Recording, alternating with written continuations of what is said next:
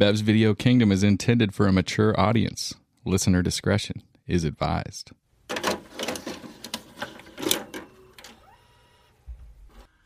Louder. The dude the fight. Say, the dude. The fight. Uh, uh, the dude. You did it great. The fight. You say the say you say the whole thing. Say the dude abides. The dude the fight. Good job. Yeah, Good job, Charlie Love girl. You just uh, you're you're gonna live in live in infamy forever for that uh, one line. We apologize.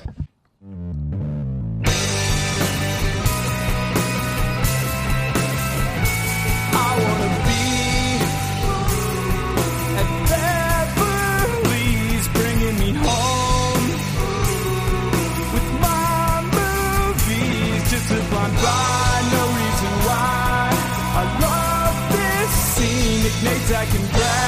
favorite podcast.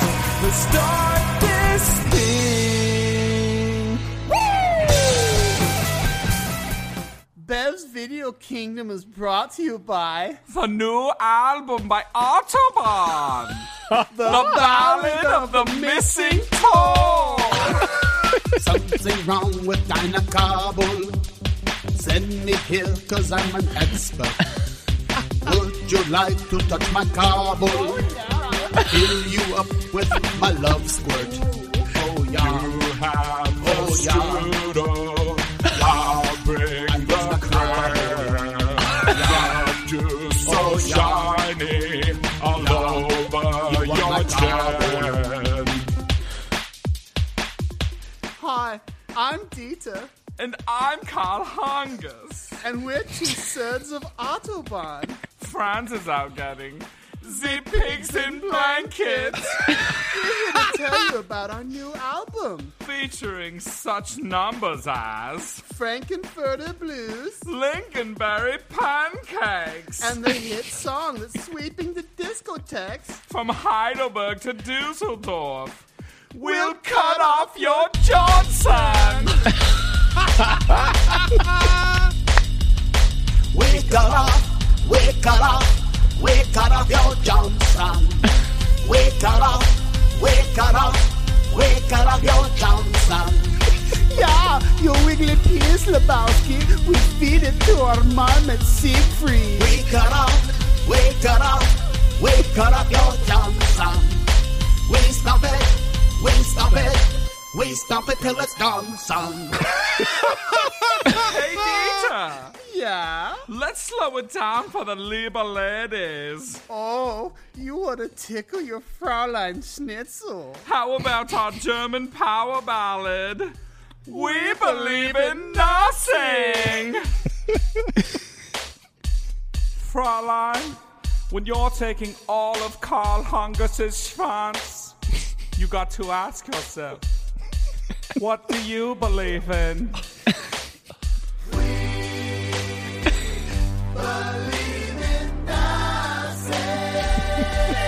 Nothing.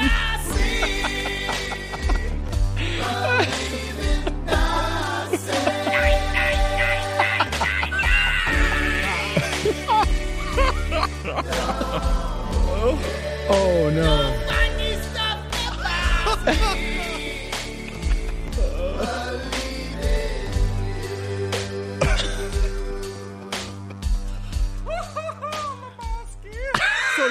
Listen to And listen to Dieter. and give us the money, Lebowski, or Or we'll we'll fuck you up. I like Hans and Franz. Oh, Bev's Video Kingdom. Oh, my lord! What in the fuck? Jesus. You boys had oh. secrets. you guys boys been had doing things? secrets. So Scotch Beck hit me up last week and he's like, "Hey, I've got this idea and I think we can pull it off. I don't want to tell the other guys, so you got to keep it a secret." And I was like, "All right, fuck." And so I went over there on Friday night and Scott already had like he had the songs like already laid out. Or no, you came over to my house on Friday We night. brainstormed on Friday. Yeah, and we and we wrote like all the all the stuff that we were gonna say and like talked about the songs and everything. And then I showed up on Sunday night on my birthday I went Oh, to Scott's house that night, Treat. and he had already had the songs all laid out, and we laid down vocals and put down all the stuff in between, and it was freaking. I mean, hon- honestly, is ninety nine percent Scotch Beck, and it was oh, fucking just oh so Oh, my unreal, God. dude. Oh god, That we got we got to cheers our white cheers, Russians to that shit. white Holy fuck! So just because this is not a visual medium, I want to oh, point it. So man. so just to give you a little, so we're in the Bev's outdoor studio, and this song plays that we've not that that, that Brad, Nick, and I hadn't heard. And immediately when the beat starts going, all heads are bobbing. Like it's, oh, a, it's I like, wanted to take like, a video. As Oh my god! It was all of a sudden like it was like everybody's new favorite beat, and then it, intermittently people are crying as this is I'm wiping my eyes as I'm listening. I was Oh, oh like, my god! yeah, and, then- and then, and- yeah, and then Scott is miming the nine nine nine. So we Well, we no, when Zach's voice came in, that that's when I was like, And "Oh, you motherfucker!" Dude, he, it's so funny because he wanted to tell you guys so much. He I told did. he told me the other night. He's like, "Man, I was hanging out with Nate." He's like, "Dude, I was so close to telling. Oh, him. I dude. wanted to tell him so bad." on Saturday. I wanted to tell you so bad. Is that why you kept adjusting your dick constantly? I just was. like you couldn't was like, stop don't look touching at it. it. Nate. and you're Don't just look like, at it. I- Nate was like, why do you keep touching your dick? I'm like, I don't erection. want to tell you. You're gonna cut off my Johnson. We're gonna stomp on it and squish it. no, but the best part was we we did all that and like we had pretty much everything laid down when I left his house on Sunday, and then he sends it to me the next day and is like, "Hey, I edited it." And we had planned on recording some like Freddie Mercury esque like uh, during the "We Believe in Nothing" song, like like Scott did, but we hadn't done that. We forgot. And then Scott's like, "I laid down some some Freddie Mercury stuff." And then when he comes in and just goes nine nine nine nine nine nine, so good. uh, just made me laugh so fucking hard. Dude, that is how you start and end a pod, guys. This has been fun. Good night. I hope you guys enjoy that pod ever. magnificent comedy uh, of Zach and Scotch. Man, All right, so if it wasn't clear enough, this is Big Lebowski. This is Nick. this was uh, this was my pick. So we're but not. We're not after doing that, mail tonight. Okay. not tonight. We're, we're gonna push. We're gonna push you by mail. Um, this might as well be Scott and Zach's pick. Jesus, they made they made this their own. Um, but this is Big Lebowski. Just uh, a classic, and I, I can't wait to hear what everyone, everyone else thinks. But uh, it was 1998 by the Coen Brothers. Um, I love this movie, and I had not seen it in a while. This was a movie similar to Pulp Fiction to me when I saw this movie. Um, as far as how Nate describes his experience with Pulp Fiction when he saw it, and it was like nothing's kind of like the the same. Will be the same after this type of movie. And I feel like I saw. I was late to the game of Pulp Fiction. I was late to the game of this movie, and I We're feel too like young, dude. We're too young. yeah. And then it was like you just get it. You get it when you when the right when the time hits. And uh, whippersnappers. and I feel like I probably watched Pulp Fiction and Big Lebowski in the same year, maybe six months of each other when I happened to see them. And I Was think it college though, or I did think you it see was it in high school? college. I think I, feel don't like think it I was saw college. either of them until college. Right. Yeah. And so you're just you're just you're just banging out bangers as the uh, banging the bangers. um, There was a lot of banging out bangers. Is that what we're saying happened? Banging out bangers. saying. All right, I like that. um, but just love the movie. And with the Coen Brothers, I feel like this movie made made you feel like, man, I get this movie. Like there's something about this movie, and not everybody that you introduce this movie to, I feel like gets the Coen Brothers, and I feel like that ends up the more Coen Brothers movies you see, I feel like I can't wait to see them. First of all, it's going to be an original story. It may not it may not end the way you want it to. It leaves you thinking. They always end movies with you thinking, maybe wanting more, or maybe not realizing that you're satisfied with the movie until you watch it the second time, or you sleep on it, or you sleep on it for a week, or you sleep on it for a month, and you realize, you know what? I think I liked it a lot. I didn't like it when it ended. but there's there's they're frustrating with the way that they don't tie things up in a pretty. Bow. I know, and it's like that's their that's their thing, and you go into a movie now expecting it, and I feel like I love that about their movies because you don't want to go in a movie, you, you want to go in for the experience, and you don't know what to expect, what you're going to take out of it, and they have a range of movies at this point. It's not all dark comedies. Um, there's a darkness to a lot of their um, films.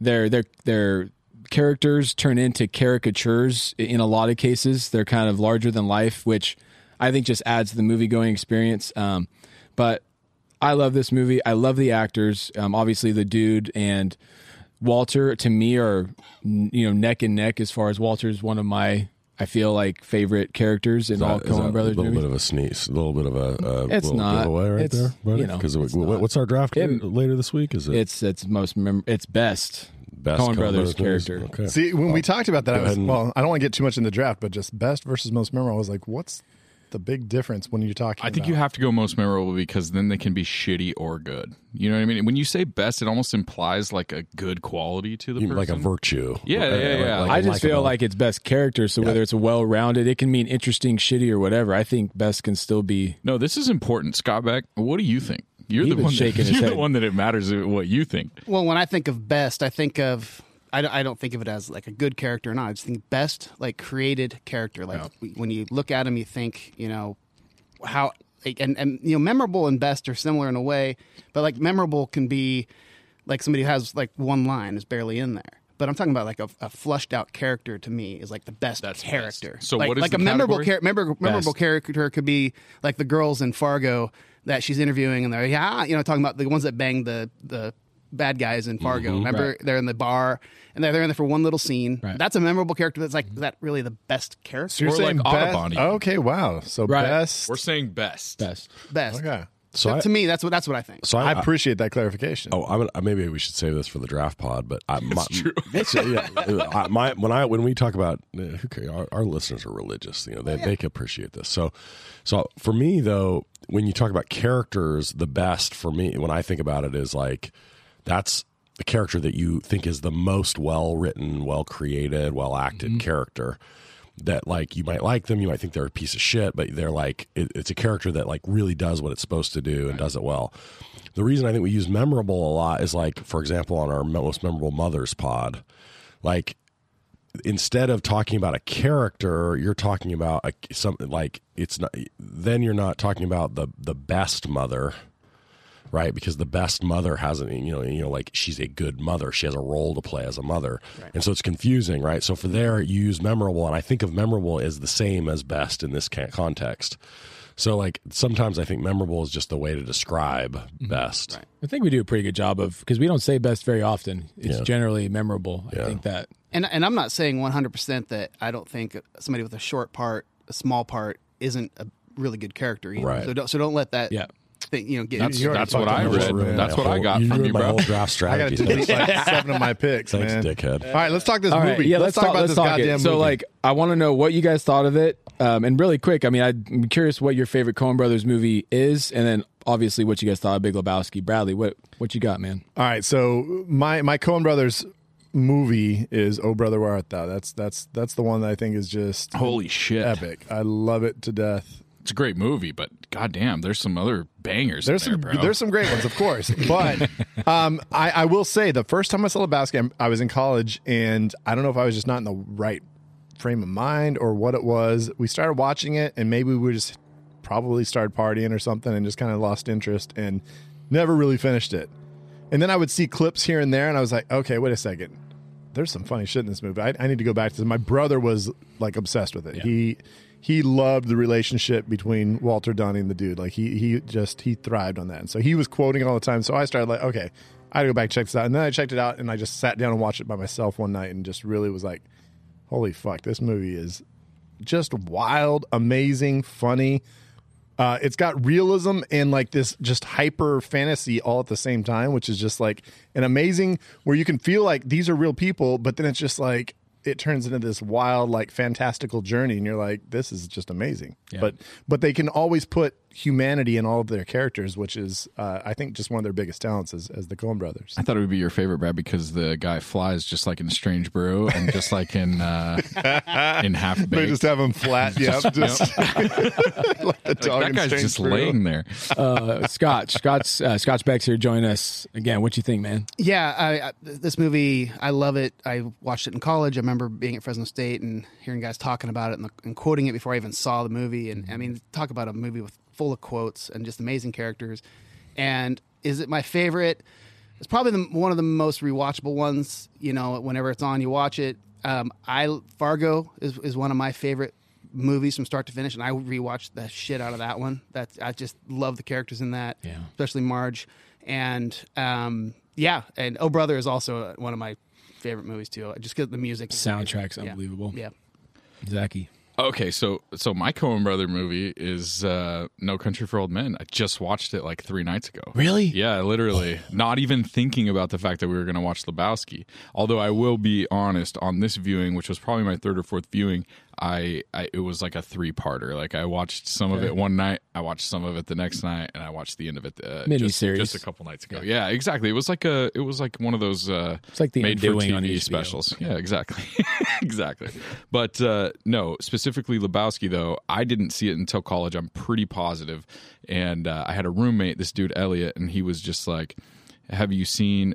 He did the same thing for me that I feel like Dave did for you. Like I liked movies, but he was really into movies and was like willing to. He was the guy much like Brad or or, or or or some friends that we have that will be like, "Hey, this is great. Like, let's sit down and watch it together." You know what I mean? And so so we watched that, and I remember being pretty blown away by Lebowski. I remember being super blown away by uh, by Pulp Fiction, but I remember watching Lebowski and and being like, "Oh my gosh!" And then uh, you know, not expecting it, and then having it go into like the dream sequence type stuff, and the music is really good and it, it, it, it's a it's a ride that this movie takes you on. And what happens to me personally what keeps it from being a great movie i mean it's a great movie but what keeps it from being like an all-timer for me is that you it, it kicks you off the ride before you, before you want to you know what i mean? You're like fuck there's still 25 minutes of ride left. Like what what's going on? You know what i mean? But i i mean i can't find too much to find fault with in this movie because it's really fucking funny and it's really good and freaking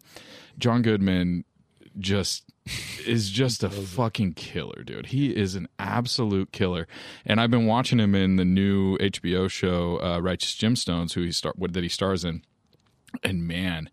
I don't know. I mean, I guess we're talking about 30 years, but him as Walter, he is just like a force of nature. And in the new show, you can really see his age, and he's he's getting he's getting older, and it kind of bums me out because it, when I watched him in this, after I just done, got done watching all those new episodes of that show, and I watch him in this, and I'm like, man, he could have if he was this age when he was doing this Righteous Gemstone part, it would just be off the charts. Yeah. But anyways, what do you think, Nathan? So I, I, you know, I don't remember the first time I saw this movie, um, and I think the first time I saw it, I either got interrupted, maybe I watched it only like the first seven of twelve parts or something. Real quick, I want to I want to stop you. Did you like lower your octaves just to get that Sam Elliott voice going tonight? Is that what this you're is doing? my Phoebe Buffay, uh, sexy, sick voice. I, I lost my. I- voice. As far as I know, I don't have COVID, but uh, just in case, uh, you guys are all probably uh, in trouble. Oh, awesome! So, Great. Um, so, so anyway, Glad we discussed this. I just thought he was doing the Sam Elliott. I was trying to be the stranger. Honestly, though, he's sounded like this for like three months now. I feel like it's been a drawn this- out, this is- weird this is- voice thing that you've had yeah, going on. I'm trying. I'm work. I'm, I'm doing like voice therapy. I'm trying to get even. I'm trying to go from going Sam Elliott and then eventually Morgan Freeman kind of thing. I thought maybe you had like a bunch of recent throat trauma. Yeah, I've got that. Well, you guys remember when I went, when I went down south and I had that, that voice implant? Like Nate Nate's like, oh, I better go a little bit lower. Yeah, we, we were just going to keep Oh. doing doing vocal surgery until uh, one of us can't be heard by about half the population. Brad's gonna have to speed us up like three point whatever to actually bring it back up. Brad Brad played us a clip on a podcast the other day. He's like, listen to this podcast, and he listens to everything at 1.25 speed. And I was like, is this the Chipmunks podcast? Like, what the fuck are we listening to? I can't listen to one anymore. Like one is just like Too I'm slow? like, hurry up, hurry up. up, you slow bastard. There's some I listen to one and a half. I go one and a half on a lot of the pods I listen to. Oh, you need to take less cocaine. so uh, so what, there was some point, and I bet it wasn't more than ten years ago. I finally sat down and it was like, I, I really got to check in on this, and it was one that like hit me really well that time, and then another time after that hit me even better. And so this was one that I, I feel like for some reason it grew on me, and and it, it's not that the story is confusing per se if you're paying attention, but I think it's that once you kind of go on the ride, you know what to expect and you kind of enjoy then like what each turn and so forth. And so for me, like just to give the example, you're, you're talking about John Goodman being a killer. And, what I thought about a lot was just how much the delivery of trivial lines in a particular way just does something like it made me want to like if I had if I had John Goodman on right now to ask I'd be like how many times uh, did you say am I wrong and like try different ways of saying that until you figured out the right like cadence and tone and like because I was just like it, it's it's it's the if you look at the line on script and this is true of just Jeff Bridges does this, Goodman does this, you know, Turturro does this. I mean, it's up and down the line. If you look at the line on the page, you can imagine that it could be said a hundred different ways that were none of which were funny. That shit. It If you just me. read it in a normal voice, You'd it is not funny at all. Am I and wrong? Goodman decided, no, you're. Am I wrong? No, yeah, you're not Am funny. I I'm- wrong? You're we not gonna split hairs here? we gonna split hairs here? Am I wrong? and I'm just, you know, like even the way he says Donnie's name, Yeah. I'm like the way that you have this emphatic, like in, like you're just incensed and incredulous with Donnie every time you say Donnie's name. I'm Every just time like, he speaks. He puts It's all so the funny. all the Like- emphasis on the right syllables oh, like, yeah. every single time. every time. And so, like for me, this movie, you know, there's a lot to like about it, and I and maybe it's choose your own, you know, thing to love. But for me, the, it's a showcase, and and I'm sure you know, not to take it away because the Coen Brothers do this in a lot of their movies. So like, this is obviously also some directing um, that's happening here, and they write the script. Maybe they hear hear it a certain way, um, or maybe they write it with a certain person in mind. But for me, it's like it, this is just showcases exactly what happens when you put incredibly talented people together and then let them collaborate on something that it would not obviously be great to make it great. Well, there's an interesting dynamic between John Goodman says everything was on the script, and I think, uh, and Jeff Bridges says that like actually there was a lot of improvisation. So it's like, But I mean, I, I mean, but I'm saying even separate from the like actual content of improv, you could it could be all on the page, and some you put the wrong actors, even good but not great actors in there, and they're just like they they just fuck it up. And in terms of the, my favorite movie, though, um, it's not this. Although there are ways in which I love this, but it's pr- probably a pretty close call for me between Fargo and No Country. Oh, really? Yeah, I love both of those. I loved Fargo when it came out, and like I think it, I think it stands up, you know, in every possible way.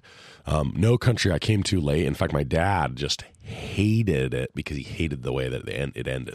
Yeah, it's right. He was like, it ended twenty minutes too soon, and I can't stand it. that's what And, they and so I kind of went into it thinking like I'm going to hate this and I'm going to hate the ending, and then like I, I was like, wait a minute, I, I don't think I hate the ending. You know, like I'm supposed to hate the ending, and I and a lot of times my dad and I have similar reactions in this way, and this was not one of them. See, and you you had the opposite approach because I was told how amazing it was, and everybody was just hyping it up. And I had some friends say this is the best movie I've ever seen. no country we're talking about? Yeah, Mhm. and I went into it and You were like, I was kind of let down. Yeah. and so that's way it's interesting that you kind of went in thinking, oh, it's gonna be a bummer ending, whatever. You actually liked it. I loved it, and I, and I would say, you know, one of the things that to, to point out about the Coen Brothers is you look at their list of films, and I mean, there are some common themes in them. Like you can see the Coen Brothers and everything, but they're not. I mean, it's much more diverse, for example, than Tarantino, right? Like Tarantino has many more things in common across the films than the Coen brothers from my perspective. They do a lot, they do a variety of genres, the tone, the music,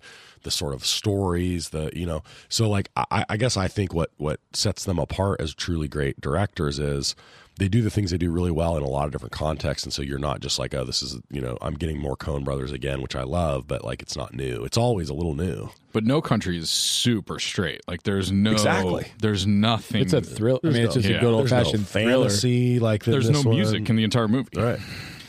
Zach, you know, you uh, have always appreciated my brother's odd sense of uh, everything. Yes. and he has the quote of saying that he he only watches movies he's seen before.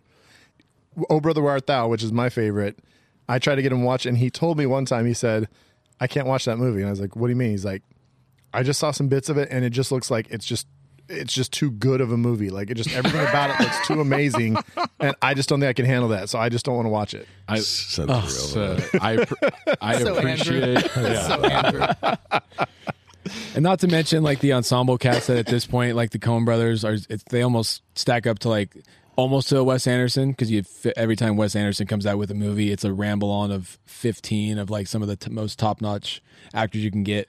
Coen brothers seem like they're able Same, to yeah. gather They- they've those got, ensemble yeah, casts. everybody. Yep. Like so that's so that's my thing is that like Coen Brothers has big casts, right? Fucking uh, Anderson has big casts. But I feel like Coen Brothers sucks greatness out of these people, and Anderson can let you be fucking just. You, you can be a bit player in his movie real easily Yeah. because it's like more emphasis on quirky than it is on oh being yeah, fucking big. awesome. Yeah. Uh, which not to When you shit say on Wes Anderson. suck greatness, you mean they they, like He- They suck the greatness out of these he guys. gets They're the like- greatness out of Yeah, them. they're you like. You don't remove the greatness before you put them in the movie. Though. but it's like you said. It's like you said. like, all that- right, leave your greatness at the door. Yeah, we don't want that shit around here. We're the Coen brothers. No, no, they're fucking great. But they, I feel like, I feel like what, like you said, like if you read the script for Lebowski, you would be like, okay, like this is a cool story and this could be funny. And then it's, it's just so elevated by what the actors decide to do with it. Like I'm sure they said the dude is this lazy. You know, they describe to him who he is, and then Bridges comes in and just, Unreal. yeah, it's it's legit, dude. And like you Super said, Nate, legit. the stuff in between, after you watch it five times and you're able to just sit back and watch all the in between things, and then like the phone call where he walks out um, and he says, "I just need some time to think," and it's the dude just kind of doing his thing in his apartment, and Walter calls. They had just gotten into an argument. And he's like, I just need some time to think. And this was right after, no, this was after the Larry Sellers with Yeah, the yeah, kid. Yeah. And he asks, and he, you don't hear him ask, but he's like, no, I don't think Larry was about to crack. that shit just like kills me because Yeah. Walter's still he can't let it go. Can't let go. no, Just you can imagine what Walter's saying in the background, but yeah, the Walter Yeah. is just he knows that he's on to this. We're we're this close to I cracking have this so much to say about Walter. And then also Jesus later on too, when he's talking about the Shiva Chavez thing, um, and Shiva Chavez! yeah, and uh, Jesus comes up pissed off, and then he leaves, and he's like, he's like about he's he's about to crack. When he's like, and so like you, all, Turns out he's like so then you eight year think, olds, dude. and so you think like was that whole thing just a thing to get an edge on Jesus going into the semis?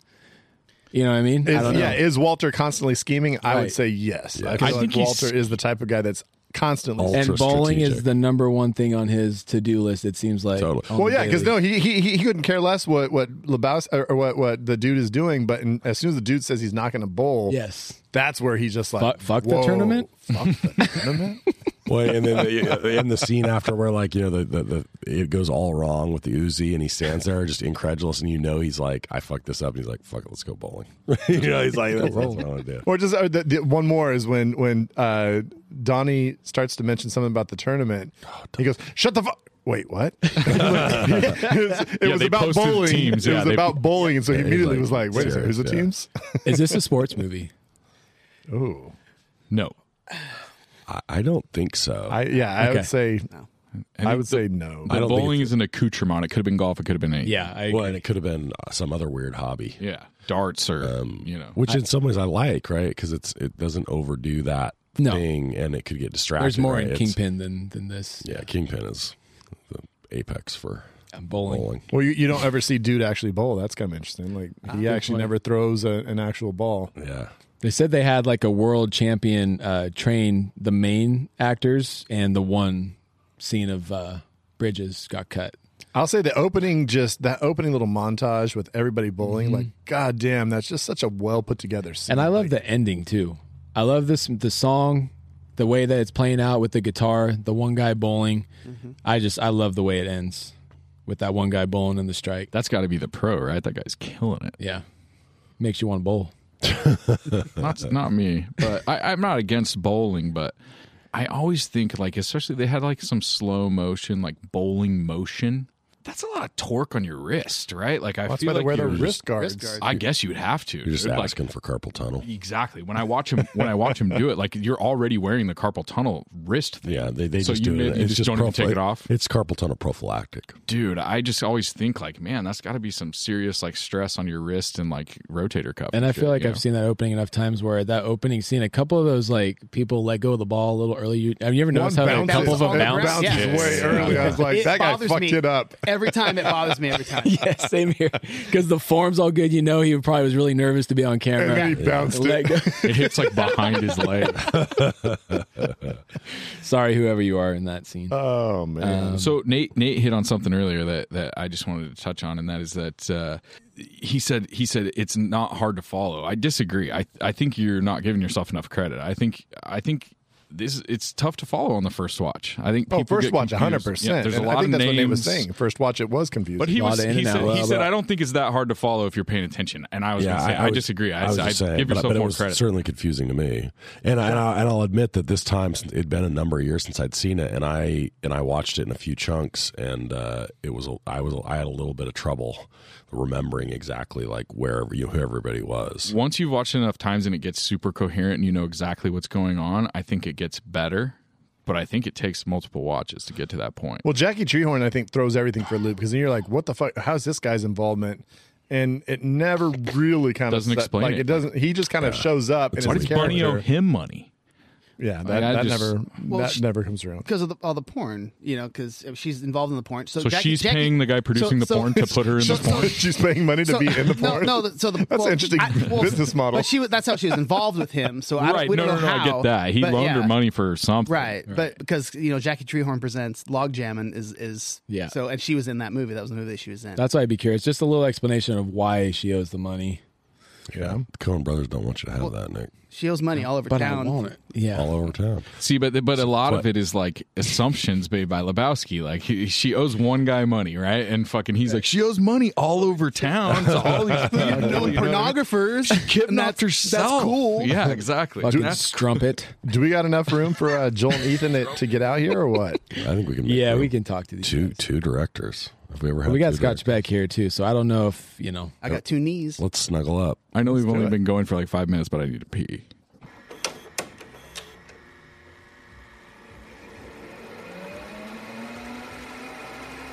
All right, so this is not Nom, of course. There are rules here on Bev's Video Kingdom, There's and no there's rules. categories we have to follow There are no categories. on this podcast. And we're drinking with the director, we're drinking with the Coen brothers, but more importantly, we're drinking with Scotch Beck as well. Scotty. Well, we have 51 episodes of beautiful tradition. Okay. Beautiful tradition brought to you. And this is drinking with the director. We're drinking with Scotch Beck, thanks to Last Call Brewing out of Oakdale, California. Three out of the five of us, no, two out of the three out of the five of us are drinking BVK, the delicious, fruity, flavorful BVK IPA. Brad and Scott have both going right now. Five out, four out of the five of us are drinking White Russians. The thanks other- to Nate. The other one Nate is lactose Zach. intolerant. Yeah, the guy who got the Kahlua Give is that to lactose me and intolerant. his Russian. Would love for Zach to blow his butt out on the pod, but he just wasn't into it. Oh, is that what you guys wanted me to do? Poop? We haven't done ASMR in a really long time, Zach. That is Oh, true. for the old school fans, a little ASMR oh shit! moments. Some ASMR pooping. But uh, we're drinking with the director. We're sitting down with the Coen brothers, and I don't know. What do you guys want to talk to? And we've talked about the fact that a lot from what I read, what Brad said. I didn't read the uh, what Bridges said about um, that there was some improv. There, there was a lot of improv. I read that a lot of what was spoken in the movie was written and was in the script. What do you guys want to talk to the Coen brothers about?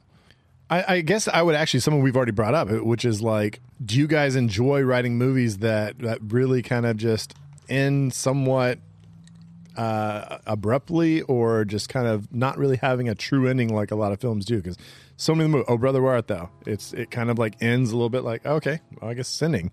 Lebowski ends like that. Um, as we were saying earlier, I mean, no brother uh, or uh, old, uh, no country for old men. That that just ends kind of like wow, wait, this is the end.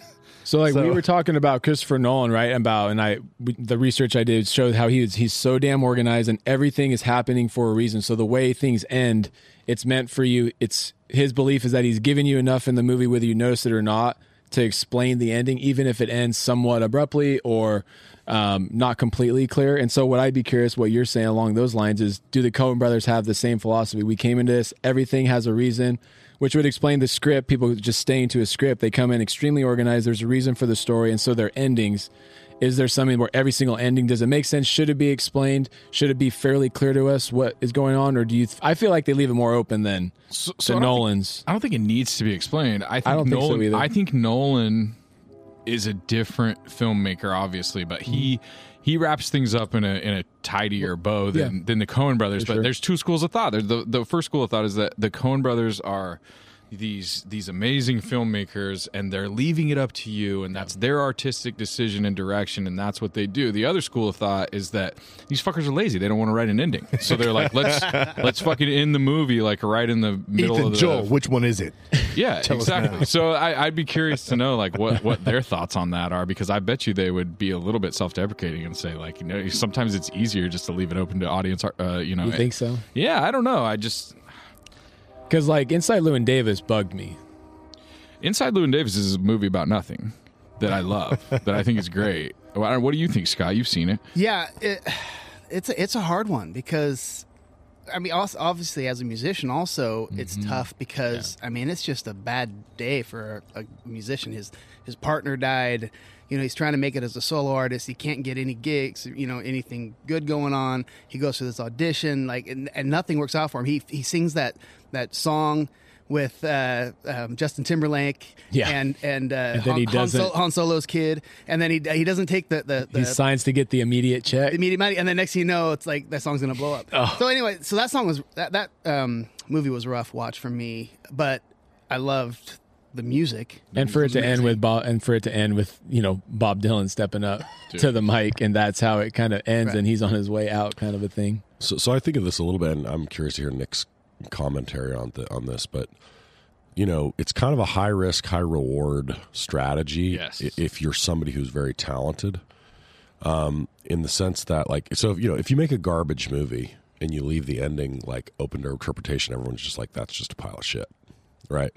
I mean, the, in other words, the the ambiguous ending doesn't buy you like or or probably in most cases doesn't buy you like the Points, the like, the, the, the critics like you know you're doing something different you're not following the formula kind of uh, accolades. If you're making something that's really good then in, in terms of a movie then all of a sudden right some people are turned off by it like my dad who might have loved a movie that wrapped it up a little tighter. But there's a lot of people that are just like blown away because they're like okay now i get to be it's almost like you take the viewer and allow them to be a part of the film process you let them kind of be a part of the interpretation of what's going on and they get to debate it and think about it and it makes them more an active engaged like you know long after the movie's over. I think of this a little bit the way i think about you know i wonder about art right? So i mean there you know you often i think see people and maybe maybe from a totally different venue the way that you think about wine tasting or you know with art right you create Well, you really got- abstract art Yeah. and, and and you know you know all the way to like the pollock type you know inter, you know you know, what do we even call that you know uh, you know Pollock is like uh, abstract. I think it's Yeah. called abstract expressionism or abstract. right art, yeah. so stuff that where you look at it and you you know like a lot of people look at that and go and that's just fucking paint splatters Mm-hmm. like and, you know and, and but but of course you know he's obviously talented there's obviously something there so people look at it over and over and again and go okay the fact that we don't know yet what it is is part of what the charm of the thing is Did did Pollock ever get in the little straps and, and go naked and just splatter the paint as he's like I- flying I- across the? I, I want to know the answer I haven't hit yet. yeah, I hadn't even thought about the God connection damn, that's there. a good point. But I, uh, but I'm just, I'm just saying, like, I, I guess I wonder whether or not, like, not doing things a little bit different and leaving them open to interpretation is a bit of a gamble. And if you're great and if you do it consistently, people are like, okay, I'm in. Well, yeah, with the Coen brothers, it becomes an expectation of as you're watching the films. If you know that that's kind of like what the expectation is, then you're like, oh, here they go But, again. But there are always okay going to be people it. that roll your eyes at you. I mean, there are always going to be people that, that roll your eye. You have to be able to have a little bit of a thick skin because they're going to roll their eyes about it, right? Like, you're going to be like, you're just trying to be different, trying to be contrarian, trying to not wrap this up. And, you know, I, I like wrapped up things, so fuck you. Well, and we're talking about like let's think about some of the movies I think we've all seen. So honestly, I more I think about it, Big Lebowski doesn't leave much open Yeah, in comparison to No worst of them, Country for sure. Same with Fargo. Fargo gets wrapped up. Mm-hmm. No Country gets wrapped up. No, I don't. I don't. no think so. country? No, I mean, uh, I'm sorry. No, no, no, no. No Country's Brother? the only one that doesn't. Oh, brother gets brother. wrapped up. Yeah. I mean, mean, it, it gets. Pre- I, I, don't think Lebowski gets wrapped up. No Country doesn't get wrapped up in the book or the movie. I So mean, what they- does not get wrapped up in Lebowski? what happens to What, what is Walter and and the dude's relationship now post Donnie like? Yeah, but that's that's minimal though, as far as what we're talking about the storyline. Oh, We- oh, well, the, is the he- audience isn't looking for that relationship to who get gets wrapped the up. money? Like, where's where's uh you know what happens? There with, was no with, money. with Bunny. There was no money. Bunny ended up back at the house with Lebowski.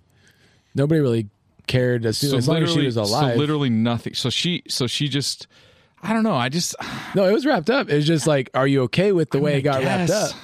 then now that you're saying it like that, I'm like, The Big Lebowski tried to scam and tried to get the money because he knew Right. she was going to be out of town, and this whole thing happened, and and it just yeah, it wrapped Well, he up. knows Bunny doesn't care about her. Like, I mean, doesn't Yeah. care about him. Like, Right. he's just like, eh, whatever. So it was like based on which I don't know. Do you guys know anything about the Raymond, Raymond Chandler mystery? Um, was it mystery stories, detective stories? I don't know. It was movie shows. It's that's what these his story was based on, and maybe there's like maybe it's a quirky take on detective stories. I didn't do any digging into it, but that's what they're based on. Are Raymond Raymond Chandler detective stories? So maybe there's some quirk going in there where maybe they're not so long as like you know like the Pulp Fiction approach to it's like a lighter take to a detective story. It's not like a full on dark dark comedy, but it maybe doesn't deliver in some ways that a normal detective story does. The ending maybe isn't as tight, you know, as like a, a nice present or wrapped up bow as you might like. But I don't know. I have no idea what a Raymond Chandler detective story looks like, so I can only guess.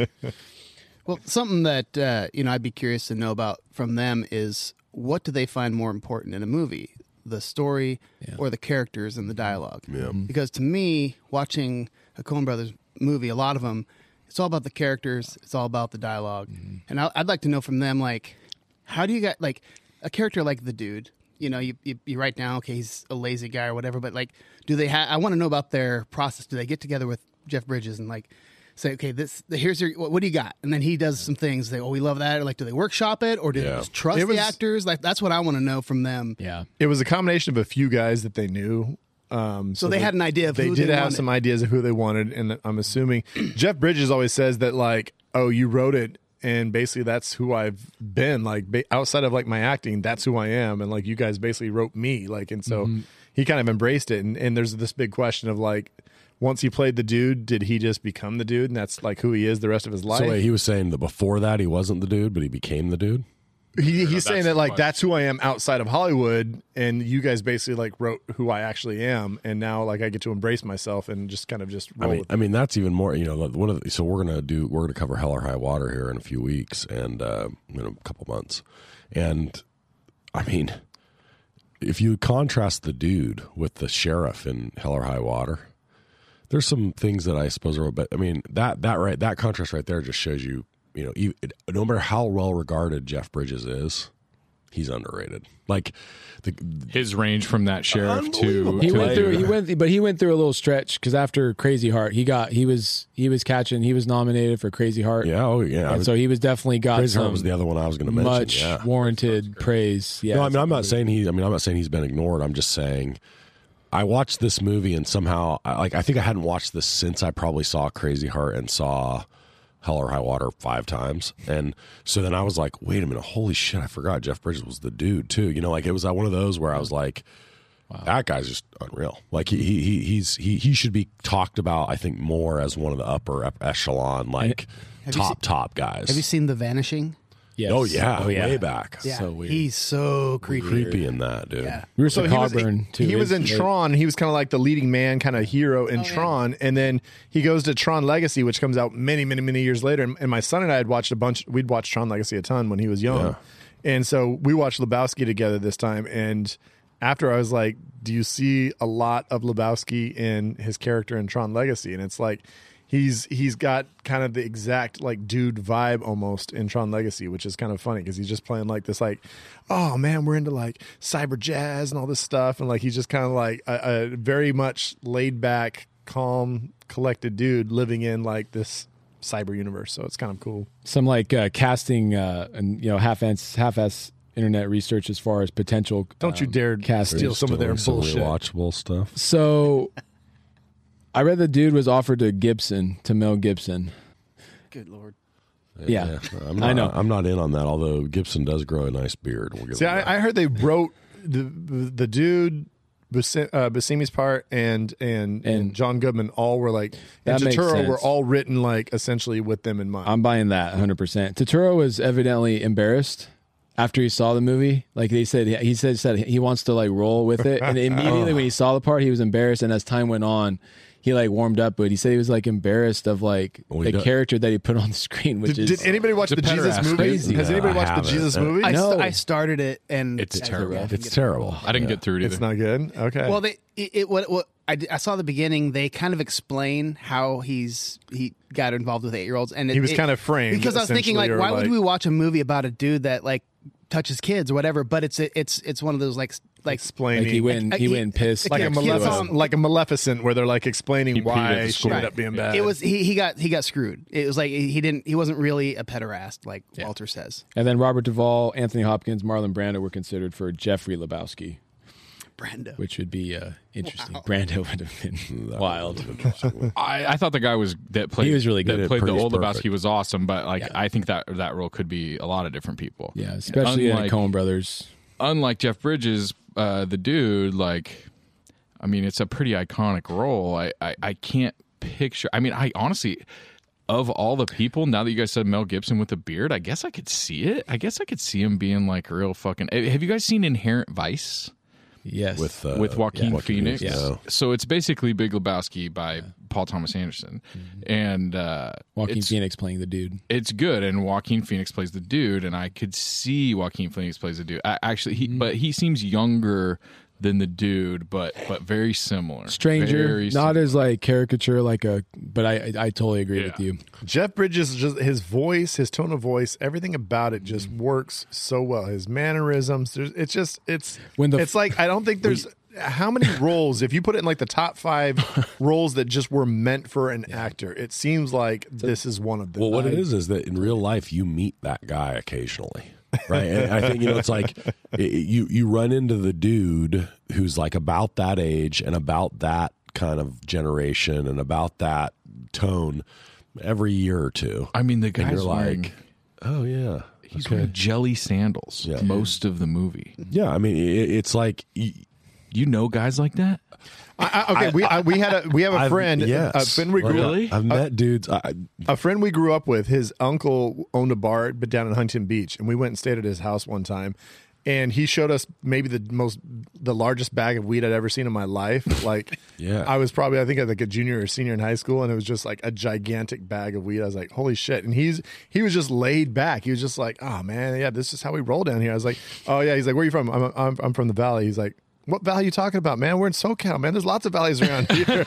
and he was just, he was so like Yeah. relaxed. I was like, I, I'm like the Central Valley in California, like the farm towns. He's like, oh, okay. yeah, no, I, I, I, I, I He was just like, he was just like a chill dude. He was, he owned a bar. He was living in Huntington Beach. Like that dude's living the life. And Yeah. it was a, a totally foreign to anything I'd, I'd understood like growing up. Like it was just like, that's how this guy lives. Yeah, So Scott, you li- you guys lived in you know Flying Blind. You guys lived in uh, L.A. Sherman Oaks, Yep. spe- specifically, right? Um, for how long? And you know, do you see this as an L.A. movie? Do you see it as something that speaks to you a little bit more because of its like setting? Because they don't do too much. You know, they they throw out the 405, but then they open up with t- you know talking about L.A., the city of angels, and what do you, what's your thoughts about that? And Absolutely, I definitely get some vibes from that. Yeah, I was there for eight years, and there's definitely like the apartments. Like, I don't know if I've been to those apartments, but I've been to those, those apartments. apartments, uh-huh. Yeah, very like when I saw them, like holy, Dave Martin lived in an apartment that looked just like that. Okay. So yeah, I had a lot of that, and then like I think they drove. Was it Simi Valley that they drove out to? Yep.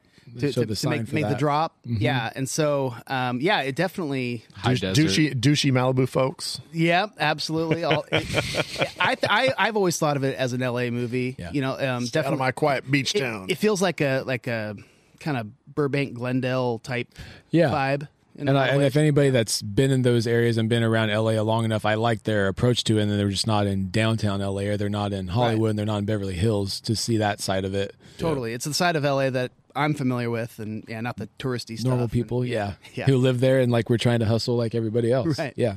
So before we move on, I, I know you guys have we've had two different movies now that we've done the pod that have been considered to be like quotable movies. I know one was uh, the Wedding Crashers, and the other was what was our second one that we talked about? That was Anchorman? Anchorman. Utterly quotable Major movies. league Yeah. too. If we're gonna throw them in. Major League. There's a lot, Okay, yeah. This movie, I mean, it's just It's, it, it, it's got so many damn quotes that are just amazing. Um, it's it's wild. I mean, it's just so wild. Chinaman is not the preferred nomenclature, dude. Asian American, please. Walter is And He's then he got drops so the many. Chinaman right after he says that, which is amazing. well, and Walt, I mean, the, you know, we've talked, we did- we've spent a bunch of time on Jeff Bridges. There was an early call out to John Goodman, but I mean, as good as Bridges is as the dude, is Walter the best character in this movie? I mean, I think so. I, I like like not and not only just mean the performance. I mean everything. Like he's written perfectly in the sense that like I also know that guy. Like at least a version of that guy where he's so principled in with the weirdest combination of ways and cannot get out of his own way. You Like, mark that frame in eight, and you're in a world of pain. yeah, like somebody who's just like I can people that are like I will way I'll overreact to any situation that violates my really weird sense of like justice. Exactly. Like I will murder you for stepping over the Yeah. line in this bowling tournament that means nothing. but I will also not turn my oven on on Yeah, Shabbos. and even more importantly, I'll murder you, and I'll justify that Yeah. to you very calmly after the fact. Like, and he'll take care of his ex-wife's Pomeranian. You know, Yeah. like he's, he's toting this dog around. It's definitely not Yeah. a Pomeranian. Yeah. I think it's a Pomeranian. somebody who's like so full of like papers. you know like you know they're nihilists donnie don't, don't be worried you know like he's Gets just so calm. He goes for a thousand to like men are one not- right he sits Yeah. there and watch jesus just yell at him and just super calm and you're waiting for him to blow up nope He's just Yeah, that's not the moment that he gets worked up at all, right? Like, so for Well, me, he's like that guy's a pederast. I don't have to worry about him. Like, Yeah. I can I can exclude him from my concern because he's a pederast. just And unreal. just like the kidnappers too, like he completely like he's just like these these they're amateurs. Like why what are you even worried about, dude? He's These- these right. guys are fucking amateurs. He's right on his calls in the movie, right? Like ninety percent, other than Mr. Lebowski when he picks him up and says that he's uh, a phony. And where he, you- and where I- he loses control of the Uzi. no, that doesn't Right. go well. Yeah. So those two. All right, he thought he was going to army roll out of that car. yeah, it didn't go well. Yeah. I'm I'm I'm enjoying my coffee. So, so, enjoying my coffee. so here's my question: If you guys, if you guys had to choose between listening to Morgan Freeman or, Sam Elliott, I've got Sam Elliott takes. Oh, so so did we hear did we hear Sam Elliott's uh, new take today? So Oh, so what? so I've got a take that incorporates Sam Elliott's new take. So so this is a perfect segue to what I want to talk about later, but I'll talk about it right now. Sam Elliott on this rewatch, he's hitting on the dude, right? He's hitting on the dude in the bar. Is he not? Is he Hitting on him? I think he is. Well, that the vibe that out that, to the that dude. brings his whole take of today. Exactly. When I watched it, when I watched it yesterday, I was like, is he hitting on the dude right now? I think he's putting the vibe to the dude. He's like, yeah, dude. He's like licking his mustache a little bit. One, one I- I'll give you I'll give you one point on your on your Suck thing. the sarsaparilla off if his if mustache. I'm talking to a Dude, guy, if I'm It's a talking to a guy weird if you at, watch it with that frame of mind. if I'm talking to a guy at the bar Thank you. And that guy gets up and it's an empty bar and all of a sudden immediately some guy sits down Sitting next to right you? next to me in the seat next to me. Oh, what's this guy up to? What Like, is I'm, I'm going to be concerned. The narrator. he's got never- like a If, weird. if it's an open mind. bar and and the guy that I was just talking to gets up and leaves, and then all of a sudden somebody jumps I into might- that seat, I might think that I might be like, "Why are you in my personal space?" I probably wouldn't be like, "Why are you trying to get up on my D?" it's like the meme where the guy's at the row of urinals and there's all empty ones, and then somebody comes and pees in the one right next to him and looks at him and goes, "Hey," you know. That might be different. I think, and I love Sam Elliott, but in light of So recent, I in mean- light of recent comments, this may have influenced my Wait, wait, my what are the watch. re- I Yeah, what are What are the recent So he recently came out and said that Power of the Dog is a bullshit movie and he thinks it sucks. He was on Marc Maron's podcast and basically said that he thinks Power of the Dog is a bullshit movie and he thinks that it sucks. And whether or not you think that is that is either way, he then cited the reason that he didn't like it was because it made cowboys out to be into homosexual shit or he something says they're like wearing their chaps with no shirts on, and he's like, "What's that all about?" And then he's like, "He's like, and what is a he? Uh, he also a little, little sexist as well. He said, "Why is a, a New Zealand woman writing about the Old West and like think that she can like actually have a, a good take about it?" Like, Awesome. So Sam Elliott was like, "I'm just going to be Clint Eastwood Problematic. today." Yeah. I mean, he didn't go like full Eastwood, but he went a little. Uh, he he went a little. I thought it was a little off. Borderline And- Gibson. And I had read Damn that, it. and then I watched Gibson. Lebowski, and then I watched Lebowski, and, And I was like, like, wait a I was like, man, it really seems like he's Is hitting on Elliott Lebowski trying to throw right us now, off, dude. I so thought I'm he was throwing I- throwing This is where I've him, said this bro. right. So, so your your brother-in-law and his husband, Yes. they need to weigh in Wilson on Don. this. Uh, We should ask Wilson Don. They need to watch Wilson, Lebowski. Don, you know Don's listening. Don, I need you to comment on the socials and weigh in here. I, Don's probably seen it. I don't know if Wilson's seen Big Lebowski. We'd have to ask him. Uh, Okay, so okay, this is a weird take because to me, Sam Elliott is God.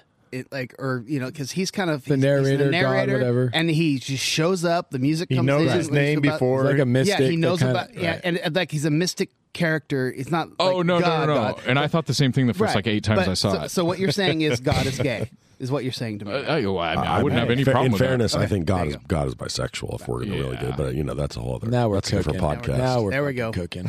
No, it- but yeah, no, I've never, oil. I've never once considered that he was hitting on him at all ever. But neither. I mean, I, I'm Watch I'll, it again. I'll watch it again. Watch it I'm again and watch you. Elliott's I- I face hear when he it. looks at him. He's excited to talk to him, and he's like, Because he likes him. "It's strange." No, it's it goes to a it goes to. I mean, and maybe this is homophobic of me to say this. It's definitely homophobic. You're, you're, I'm getting a, But I'm what getting I'm a saying is major like- homophobic vibe off you, brother. to me, No, I no, got. I got a little bit of a oh, Elliott wants to fuck the dude. That's I got a little bit of that. Like I feel like that. I actually feel like that's your. You're opening your. I don't think it's homophobic. You're just opening your worldview a little bit. You're like, okay, I'm starting to feel this a little bit. You know, I'm about starting. two percent, Nate. Nate, Nate, I, I, I, got to do say about about Sam Elliott and the, and the dude when they have their conversations. There's one part of it that always reminds me of something associated with you, which is no, no, no. So what The percent? 8% What gay percentage? part? the stranger says, "Do you have to use so many cuss words?" Right. He says, "What the fuck are you talking about?" And that always reminds me of one time. So uh, Nate's family has gotten uh, during the summer for a week for like ages. They've gotten Since I a was beach seven. house since he was seven. They've gotten a beach house in Santa Cruz, and he's always been super gracious to have like his friends come join him for a, a couple nights here and there. And so this was probably like mm, senior year of high school, junior year of high school.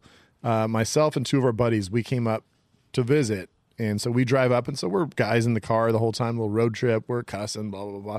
We get to the house and we walk in, and it's like Nate and a bunch of relatives are all kind of sitting around in the living room. And we walk in, we're kind of like making introductions with folks. And uh, one of our friends, he's just like, oh man, fucking blah, blah, blah. And he, and he drops the F bomb. I kind of look over, like, you know, come on, man. We're in like, and then he's, he's like, looks at me, he's like, the fuck are you looking at me? He just kept he just kept like like doubling down. He said like fuck like three times in a row, and I'm just like, bro, Was, was like, this was this Arlen? yeah. oh well th- so this is the, the this is the just uh, to bring it full circle arlen's parents were the bought bev's video kingdom from bev Yes. Oh, really? yeah Yeah. yeah, yeah. No shit. Yeah, Ar- Arlen is like one of the nicest people in the world, and like somebody who like would have probably been horrified. He probably was horrified the second he realized it. He was just in like full on bro mode, and then we got in the house, and he just kept it going, and I'm just like, dude, like, he's, what the fuck are you looking at me for? It's like, dude, look at, we're, come on, we got a bunch of Play it tight, play it tight, play it tight. So the, that just reminds me when he says, "Do you have to use many cuss words?" He says, "What the fuck are you talking about?" Because what's really funny is that Brad that when he says it would- about the cuss words, it made me immediately think of your father because you always talk about he doesn't even listen to the pod because of all the cussing that we do on the pod. My dad and the stranger probably have a lot in common, except for maybe the homosexuality. Loves him some sarsaparilla. Jeez, I was really trying not to take it there. Brad beat you to it. Brad, you brought up the quotes. Is there any quotes? I mean, you brought it up and then we started talking, and you didn't come back to. Some, Oh, I, I mean, my my all time quote, and and I don't think there's maybe a funnier line that's ever been written or or just the way it's presented is when a guy picks up the bowling Dude, ball. I have what the the top. fuck is this? what the fuck is this? Oh, it's obvious you're not a golfer. it's just the way he says it, the way he Uh. just presents it. It's just so amazing. And for the guy to not know what a bowling ball is, No, what he's is so that confused. about? It was the Chinaman. Obviously, you're not a golfer. It was the Chinaman. He didn't. Maybe they don't have. Uh, that guy, the Chinaman is barely Asian. Like uh, when I first saw him, I least was I'm like, I was like, what housebroken. Chinaman? What Chinaman are they talking about? Like that guy Yeah, doesn't the even dude look has Asian like at all. black hair and like the flat top, black flat top. Did you guys notice that Donnie's wearing a shirt that has a different person's name other than his every time he's in not. bowling? I did notice it. wa- At one It never point, says and they Donnie. never say anything about it. I didn't read anything on it. It never says Donnie. Like Walter has, I think a Wal- Walter sometimes. I feel like Or Don, is- Donnie isn't Donnie the guy though that would like go to the he he's probably shopping at the thrift store looking for bowling That's shirts. what and I'm he's just like, I don't curious give if a there's shit. something. I th- So there's a book on the making. I think of. I think there's a book on the Big Lebowski or the making of it. Um, in the. So I wonder if it just talks about a bunch of because it has such a cult following. I wonder if they just wrote a book on it and all these little nuggets. So we were talking about favorite quotes. I think I think that it's not even a quote. I think my favorite part of this movie is Walter's eulogy to uh, to Donnie, and then shaking the, the the ashes out, and they just cover the dude. Dude. It is so funny every single time. It makes me laugh so hard, and he doesn't even react. He just has that like he just like closes his eyes and closes his mouth, and he's just like, oh oh, It's like he sorry, knew it was coming. Oh well, and he finally, yeah, he just finally erupts on on Walter and just lets him have it. Finally, But even before that, like not even the eruption on on him, just like just like Walter's little speech and then the the ashes flying in his face just makes me laugh so fucking hard. I mean, obviously, Walter. Every interaction with Donnie is just. I mean, Donnie seems like such the nicest guy, and yet he just gets shit on constantly. Those are the guys that are friends with guys like Walter. Yeah, Yeah. Guys that are cool with getting shit And, and this is the other thing is like Yeah. Buscemi plays kind of against type. Like this is not. I don't know if I can think of another role where he's like this. He's not. He's he's usually a little bit of a like. he's witty. He's he's gonna have to come skinny back. prick, yeah, you know? and he's gonna be able to and weasel his way just out. a doormat in this. In the and and like you don't, you know, you look at him and you're like, I didn't think that was in your arsenal, right? As weird as it is, and he's just the perfect straight man for Wa- for Goodman, who's just over the top. The two of them together are just when he comes into Girl. the and the and the dude says, "I don't care about that. I, I care about my Johnson." Or no, I need I, I care about I need my Johnson. And the, and Donnie's like, "What do you need that? What do you need that for, dude?" so funny. and he's like 100 percent serious. When he looks at him and he goes, "Phone's ringing, dude."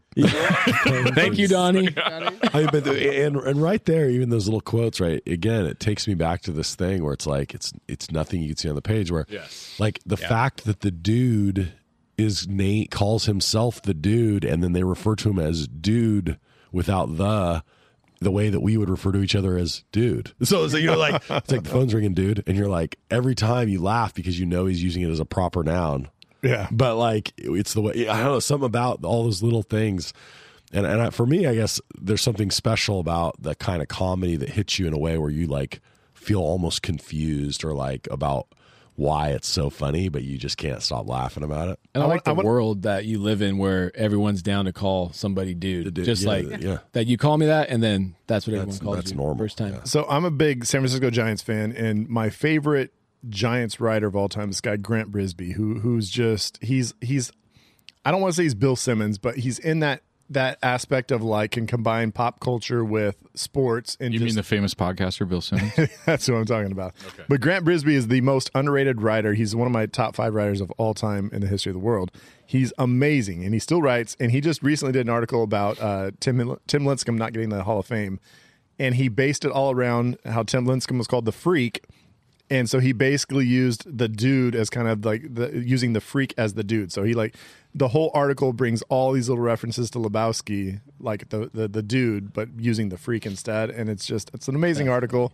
I love the dude so much, and uh, I love Grant Brisbee so much. Wait, sorry, yeah, was the dude there? I Bri- love Bri- Grisby? Grant Brisbee so much because he has just got That's what I'm saying. his finger on the pulse of sports and pop culture, and, and just does amazing things. Tim Lincecum won two World Series and weighs like 170 pounds. And how many Cy Youngs? He won two Cy Youngs, and he uh, threw two no hitters, and he won two World Series. And he is somebody who, I think, the only other pitcher to do that is Sandy Koufax. I mean, the guy's throwing 93 and he's literally like 170 pounds. Like he's n- the tiniest dude. It's the most insane shit. I, I'm pissed now that you just told me that he's not going to Did, get did in. our did, did we just did, did our listeners just turn the channel to KNBR? Or, He'll get in. He'll get in. Hey, it's the Razor and Mr. T here on KNBR 680. little Bay, little Bay Area. I will say real on. quick, if you if you know old school KNBR, uh, uh, uh, Ralph Barbieri, the Razor, I always thought he sounded like Joe Pesci. He reminded Oh, me of Joe 100%. Pesci a lot. Yeah. All right. All right. On that note, let's go on to Shag Snag Body Bag. Oh yeah, I remember driving home from work Zach's not ready. on the day on the day that Ralph got fired. When they fired him, yeah. and he cried on the air and Tommy was crying on the air and I was just like this is the most insane radio. They just fired a couple is- more people too. They, Dude, And then your cassette tape, you pushed record.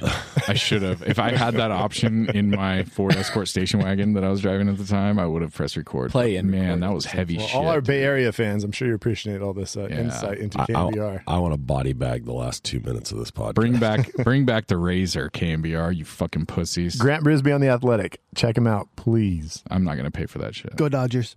Athletics, like, athletics like two ninety nine a month.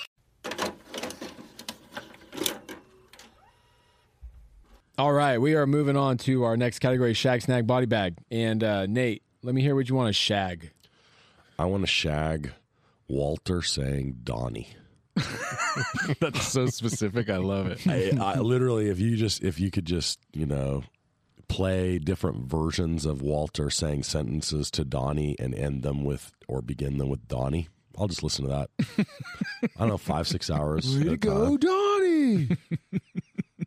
Donnie. It's like it's it's like very just aggressive always. But I want the incredulous one, the one where he's like incensed by something that Donnie does that's really not that bad, but he's just shitting on him. Donnie, shut the fuck up. Shut the fuck up, Donnie. Yeah, none of you are doing it right. I don't want your recordings. We're not John Good. we are not. I love it. I mean, I just the way he says it, the right, the way he says a lot of things. I'm, I mean, I'll, I'll just take basically on a loop every line that John Goodman says in the movie. Just edit everything else out, and I'll just listen. I'm I'm jumping on your back, man, because Walter's my shag, and it's just constant surprises. It's just a whirl, a whirlwind of chaos. It's like you don't know what he's going to be talking about next, because like he he just. I, I love just how, like I said, when when dude says Chinaman, and all of a sudden he's like, he keeps kind of going with it, and in the middle he just stops to remember, oh, that's not the uh, preferred nomenclature. Like it's just the the fact that that you never know what he's going to be talking about. Super calmly, he's like Asian American. I can, I can get you a toe. I can get you a toe. Yeah, so you want a toe? I'll get you a toe. or, or when he tries to talk about just like the marmot like like licensing, like that's just that's just illegal. And he calls it an amphibious rodent. I mean, that dude, you never know where the fuck he's going to be coming from and what he's going to say, and it's just it's such a great character. Oh man, I love Walter. What do you got, Zach?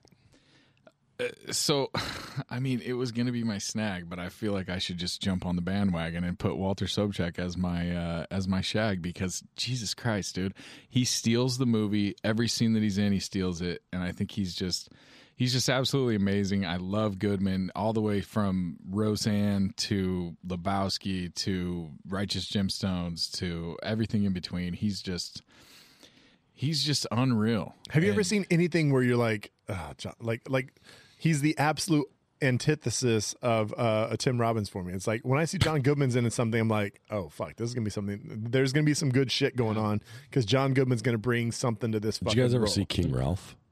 Yeah, oh yeah, fucking leading comedy role. Like, He's great in that. yeah, It's so funny. it's it's a classic. It's a dumb classic, but it's it's classic. good. Yeah.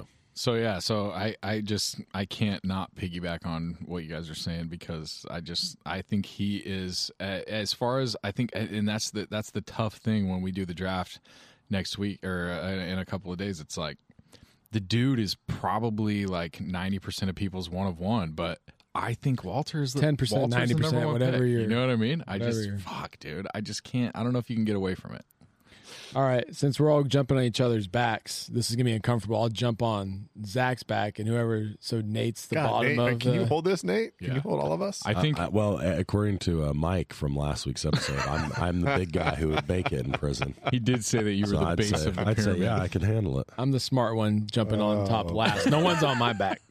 Um, but I'm gonna. So it's it's it's Walter, but it's it's actually the dude and Walter's friendship, and it kind of all comes to you know comes together at the end, right? And it's that it's that conflicted.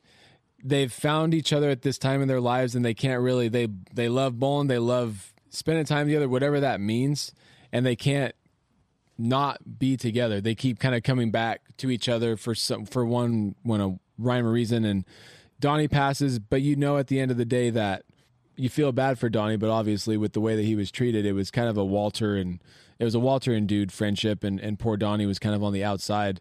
And just like the hug at the end, and how like frustrated and disgusted dude was with like the ashes flying in his face, but I, you know, the the hug at the end, you know, Lebowski didn't want to, but then he he hugs Walter at the end, and uh, I kind of just dug their friendship. The phone call we talked about, as far as he's just calling to check in to see if Larry was going to crack, so they're just calling each other, just casually, just to bullshit, and he just Walter was bugging me, so he had to call except the, in the dude. Shabbos, except in the Shabbos. Right. But no, as you said, Nick earlier, you, you mentioned the fact that the fact that he always actually was pretty much correct in his assumptions, like Almost. yeah. except for picking up the Big Lebowski and trying to get him out the wheelchair. Like most of the time, he was He spot read on. stuff right. He was spot on on his reads. So. And that's like your you know that's that's kind of they were like a ride or die group a little bit you know what i mean? So um that's my shag. So we can move on to uh snag zach. So, so my snag, which was my shag, but I've flip flopped now, uh, is basically like this movie is the, and we've actually picked this for shag snag body bag before. I think Brad may have picked it for Home Alone, but this movie is the ultimate like incompetent henchman uh, movie. Every and, and if you think about it, like you could think about Walter and Donnie as like as like Lebowski's like incompetent henchmen. You know what I mean? And then you've got the you've got the German guys, and you've got fucking Treehorn's guys, and you've got freaking you know what I mean? Like everybody's just super incompetent. Nobody knows exactly what's going on. It's just a fucking clusterfuck of incompetency. Big Lebowski. He he tried to be all Oh, clever, and he was exactly. fucking Yeah. incompetent. and and and it, and it just kind of blows up in everybody's face. At some point, everybody's playing blows up in their face. Maud might be the only one who's like actually semi-intelligent that like knows what's going on. Yeah, but she's gonna have fucking Lebowski's baby. Like I don't understand where she's go. That She plan's him gonna out. blow She up got in him her at the face doctor. too. Yeah, dude. He had to uh, turn his head and cough. Yeah, and the doctor was like, uh, "I guess this is a guy." You know what I mean? And like, he comes out of that appointment just jacked, just like to like what is He's it, like, creating oh, ceiling, oh, like dude. Smoking. Uh, yeah, so that's my that's my uh, that's my shag, I guess. Oh, that's good. Wait, is that the snag or the shag? well, snag. it was the It was- opposite, but he- I switched it. them. so so so I'm I'm gonna snag Jeff Bridges, but not and not the dude. Not that I don't love the dude, but I but for me, like uh, you know, I said this earlier, but when I watched this, what blew me away was just the reminder of how good Bridges is. Um, and like I, he, when I looked back at his IMDb, and I was kind of like, okay, wait, there are fewer. He's not in as many roles as I sort of, you know, like some of the super echelon, upper echelon actors are. But Crazy Heart, Hell or High Water, and this one, those three for me are like, you know It's know, a pretty killer trio, right? it's a there. great trio, right? It's I'll put that up against almost anybody's best trio. Ha- have Certainly- you watched Tron Legacy? I'm not a Tron guy, Me neither. so no. You could actually watch Tron Legacy without knowing Tron, and it's actually pretty good. It's got some good actors in it. It's pretty legit. It's and, and Bridges is awesome in it. He's he's tremendous. And the crazy thing about Bridges is that he's a he's a he's like Hollywood royalty. Like his Lloyd Bridges was Yeah. a famous Oh, actor. yeah. I mean, like legit comes from a family of people who are all into acting. I mean, Beau Bridges, his brother, was super into it too. Yeah. So it's like, I like the Baldwins. Yeah, I mean, they're they're, they're in that kind of vein. And, and Except good. It's the only difference. I mean, Beau Bridges, his his uh, word is as good as oak, right? That's right. That's right. Well, Jerry Maguire for you. so who who's who, wait who went? So Zach went. I he went, went. Snag Nate went. Nate. Brad's Brad? Brad's you- snagging. My, Yeah, go my for it, bud. Coen brothers. I mean, Yeah. be and and the the one thing I would say about the Coen Brothers is being able to get just great performances out of just so many actors. It's not just the elite. They they obviously have their ends with the A list. They get all of the A list actors that they want. But it's just all the little side people that come on and just little small parts that are always super interesting. Like like the little detective dude that shows up that he's following him around. They got us working. Oh no, I thought you were talking about the guy that's like they got us working in shifts. that dude, that dude's great. Like Leads. he he gets to deliver yeah, leads. He said leads. that guy's great. Now I'm talking about the little detective guy. He's like, yeah, come on. He's like, he's like, yeah, we're the the brothers. Uh, what is it? The brothers, whatever he says. Like he has a little term, and he's like, shamus. brother shamus. Yeah, and he's just he's like, come on, man. Like we can you know could help each other out. And he's like, And he's like, yeah, the, the the way they're gonna kind of fight each other. They're both they're both kind of squaring up, but they're like they don't not really want to fight. up, No, Lebowski doesn't want to fight anybody. no. Oh, but yeah, I just I the Coen brothers they they make good movies that have interesting characters. And like I said, my I, I said this earlier, they can combine the, the the most weird, strange, wild situations, but then make characters that are relatable. Where it's just like you know what, you actually kind of know people like this, as we were saying earlier. But they're So, combined, like they're they're caricatures and they're realistic in Yeah. the same way. it's a weird, like- weird dynamic. It's like Nate was saying, like you know a guy like Walter, Yeah. and you know a guy like the dude, but in, when you watch the movie, they're such like oh, it's taken They're to a just level. elevated, Seem larger yeah. It's than the life. volume of Yeah. for sure. For sure. Well, that's um that's close to mine. It's and I already talked about it a lot, but it's how Coen Brothers choose to end. So it's the Coen Brothers, but they're and the way they end movies. Like I went into Inside Llewyn Davis, just so like I had watched the trailer for that a year before it came out. The trailer eight months before it came out, and I just hyped it was up for me, counting it down and going into it. I was kind of nervous because I'm like, oh, I want to, I want to love this movie so much, and it came down to like, I just wonder how they're going to end it. And I would think about that only with Coen Brothers. Nobody else would I go into it being worried or concerned or nervous about how a movie's going to end, knowing that they're capable of going any direction, which is what I actually love about the Coen Brothers. Um, that you can go into it not knowing how they're going to go. So that's it's the Coen Brothers, but how they end, how they choose to end movies, their originality. in that way. That's me. And then um all right, so right in the body bag, I'll go first. It's like quick two ones. It's I put more Jesus exclamation point.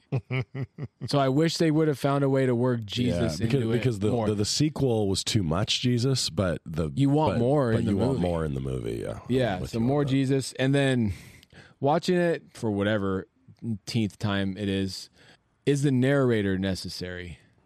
Yeah, I- I, I don't disagree with that. You gotta have that Although weird Sam sexual Elliott- tension between him and the as, as, as was mentioned.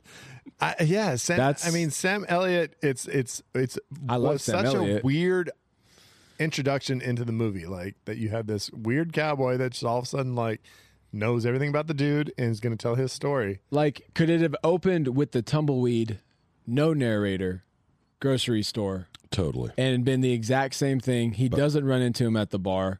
Exact same thing. Uh, so I, I think the the only argument on the other side, I guess, is it seems to me like the narrator in that in those ways, and almost the tone of the narrator, kind of sets you off thinking it's going to be a bit more of a whimsical movie, which Yeah, it is, 100%. right? So like, eh, you, you and and and I think you know contrast that with you know No Country or one of these others where they play it really straight and it feels much more somber. Mm-hmm. You you kind of get the tone of the movie because of the narration immediately. I get it. It's just like Coen Brothers. They they leave so much to be you know um, analyzed, and they leave so so much freedom to the viewer in general. Why not?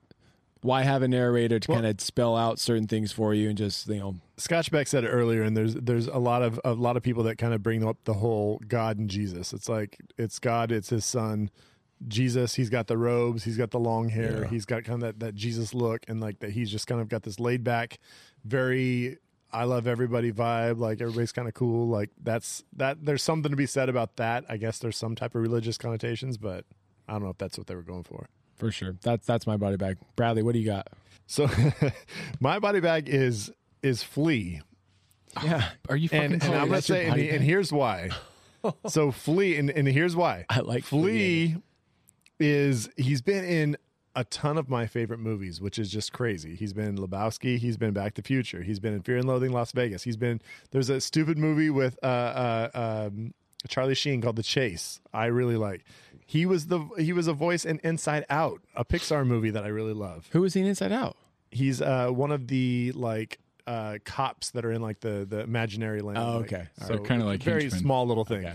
so he's been in all sorts of shit he's had a great hollywood career but the chili peppers are my fucking eagles You hate the chili peppers? That's i a fucking hate the chili peppers that- that- that- man that's a crazy take. and I just well, I have reasons for it. I don't want to get into. I don't them even wanna hear hear 'em. But chili peppers are my eagles, and so Flea, I see him, and in this movie, he's actually not that great. He's- like he's fucking like I. I the, he's very overacting. Whatever. Who is it? I know. Oh, no, but no, but th- there's good actors overacting, which is I'm happy with. Flea overacting is Flea. Like it's just like, come on, man. I like He's not a German nihilist. It just does not fit. So uh, yeah, but that's my body bag, and it's just mainly because the Chili Peppers are my Eagles, and in, in the in the fashion of Big Lebowski, or excuse me, in the fashion of the dude, fucking Eagles, man. She cut off her toe. It's not fair.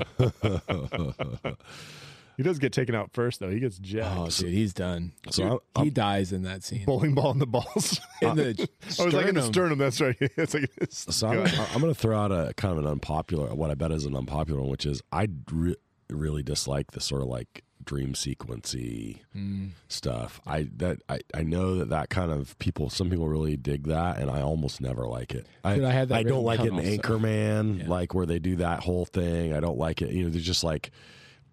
The, for some reason, that really throws me off in a movie where I don't know how to situate it. I think I'm kind of like, am I trying? I don't know. For some reason, it, it, especially a movie where, well, I don't, I don't like it. Can I, can I add a production note that you might appreciate? Oh, yes, please. So, so you know when he goes, he goes under the girls on the in the Flips bowling over. lane, and then he flips over, and he's got that like silly look on his face. Yeah, So in the production, the girls played a prank where they kept adding more fuzz to their crotches. And like you were gonna they say had they bigger pee- bushes as the as he went under them, they all had bigger like bushes. hanging out of their panties. Yes. like each time he got there was like a bigger, bigger bush That's every a- time he went under. That's amazing. One of the girls I- should have I, I'm just all in on peed. those which I think is just hilarious. That's great. I love that. Nick just said one of the girls should have just peed on. Oh, that's amazing, though. Man, Who we got? that'd be not log jammers. That'd be Zachy's got a body jammers. bag. So. dude. So uh, as soon as Brad said his body bag, I fucking I just like nutted up because I was like, "Are you fucking serious?" Like I thought I was gonna be. Scott Scott and I talked about it uh, while we were making that commercial. Is that is that Flea is really the weak point of the uh, Oh, of the German trio and of like the fucking bumbling henchman in this He movie. takes you out of it. he is not good and i love his look and his face and like the the way his teeth kind of are and like the way I that thought he was all of that but the way that he speaks and like the way he does it is like very fucking high school play to me and i don't i don't I- fucking love it. Zach, and you're my boy, bro. this is a movie that that is like pretty dear to me and i love this movie but i don't love uh i don't love flea in it. And i and, and it has nothing to do with the chili peppers because fucking under the bridge is one of the greatest songs ever written. I mean fuck dude i He's great in Back to the Future. He's great as as Needles in Back to the Future. He's awesome. Um, Dude, he's- Fear and Loathing has a small part. He's good. spectacular in fucking back to the future too Yeah. oh Oh, yeah. All right. Are you in McFly? dude i'm with you bro i'm with you That- we're, we're on the same page on that i was astounded that you picked that All right. Those are good ones. All right. That's it. Shag Snag Body Bag. Are we streaming? Let's go streaming. So I've got Crazy Heart. Um, and the, yeah. one of the other Jeff Bridges trio that I mentioned. It's on Prime and Hulu, so you have no excuse free? for free. Oh, damn. Um, and and it's it's it's a great. He's great. The music in it's great. Um, he's great in it. It's a character that's like a serious version of the dude almost, you know, or something. Gwyneth, like Gwyneth Paltrow? Uh, no, No, Maggie, Maggie. Ma- Maggie Gyllenhaal. Oh, Jill- Gyllenhaal. now i know why you picked it Yeah, and I like I do like Maggie, um, but it's just like it's real. It's a bit heavy at, at parts, Yeah, um, heavy. but it's also really good. And Robert and, Duvall. Yeah, it's it's just Oh, good. it's got Duvall. Come on now. yeah, it's got Duvall. So yeah, Crazy Heart. If you haven't seen it, it's it's like it might be peak Bridges. Like it, might it might be his best. It's And- and really- it's A- really Am I wrong? good. Did Gwyneth did Gwyneth Paltrow do like a singing? she yes, it's called Duets. It's, and it's with uh, is it Huey Lewis? I think. Oh, there you go. she's and she's great in that too. okay. Who was, in, was she was, also thinking- was she also country strong? Yes, That was Gwyneth Paltrow. I believe that's too, right. Yeah, Right. yeah. Let's go with Wait, yes. who's the girl in Qu- Country Strong? I, I, I, I think it is. I think I have, I have the internet right here. Let me see. Where, where's Ziggy when we need him? ziggy Hey. We need a Ziggy. We need. Ziggy. You are correct. Yeah. Yeah, I think that's right. That is Gwyneth So- Paltrow, Tim McGraw, Yeah. oh tim mcgraw And Headman, uh, um, Hedlund or Garrett Hedlund, Hedlund. Leighton Meisler. That's your Tron Legacy guy right Leighton there. Meester, bro. Don't disrespect. oh disrespect no, yeah, yeah, my he's gossip yeah, he's girl. legit in, in Tron Legacy. He does a good job. Meester. Okay, so uh, my streaming recommendation is going to be one I talked about earlier, and that's going to be the movie that I feel is like the closest to Lebowski that you can get. Which is the Midsummer? movie Inherent Vice, Mm, I've been wanting to watch that and haven't. which so. is It's which is PTA. It's uh, Joaquin Phoenix, Josh Brolin, Owen Wilson. Uh, Reese Witherspoon, Benicio del Toro, fucking Joanna Newsom, the harp playing singer. I don't know if you guys have ever listened to Joanna Newsom's music. Fuck, dude, so sick. Uh, I mean, dude, it, Maya Rudolph, fucking uh, Martin Short. Like, I can just continue to uh, to list off dope people that are in this movie, and uh, it's a really weird ride, weirder than Lebowski. Oh yeah. In my Darker, darker, Yep. darker, weirder. It doesn't get. I, I don't know. well, it's Paul it's a- Thomas Anderson. Like it's, it's a but it's a strange one where it, it, it, it takes you on a ride and, and if you just sit on the ride and take the ride that it wants to take you on, I think it's a, I think it's a really good one. Mm-hmm. Um, I like Lebowski better, but it's fucking close, and uh, I think everybody should check it out. You can rent it for two ninety nine on Apple TV. Joaquin Phoenix has one of those George Clooney I just got hit in the face moments and drops, and it's fucking hilarious. Well, speaking of George Clooney getting dropped moments, uh, my stream recommendation is "Oh Brother, Where Okay, Art I'm Thou?" with you, No Bradley. surprise, no Yeah. surprise. Uh, it's only on IMDb, uh, IMDb TV. It's on Amazon. I thought I saw Amazon. with Dude. ads. Fuck IMDb TV. I know you got to watch with commercials. it's- IMDb TV worst. with ads is like we'll show you eight minutes of this movie and then eight minutes of commercials, yeah, and you- then it they'll be alternates like, back and forth. Here's your commercial. 40, four minutes, thirty seconds. You're like, whoa, Dude, that's a long break. Commercials there. are long, the segments are short. It's almost unwatchable to watch movies on there. So, but th- that movie, oh man, it's just it's just magical in the sense that it brings music, it brings just amazing cinematography, the visuals are amazing, the acting's amazing, the story's uh, uh, solid, the lines are great. It's just a fun movie. I don't Oh, brother. Yeah, my my kids watched it with us, and they were amused the entire time.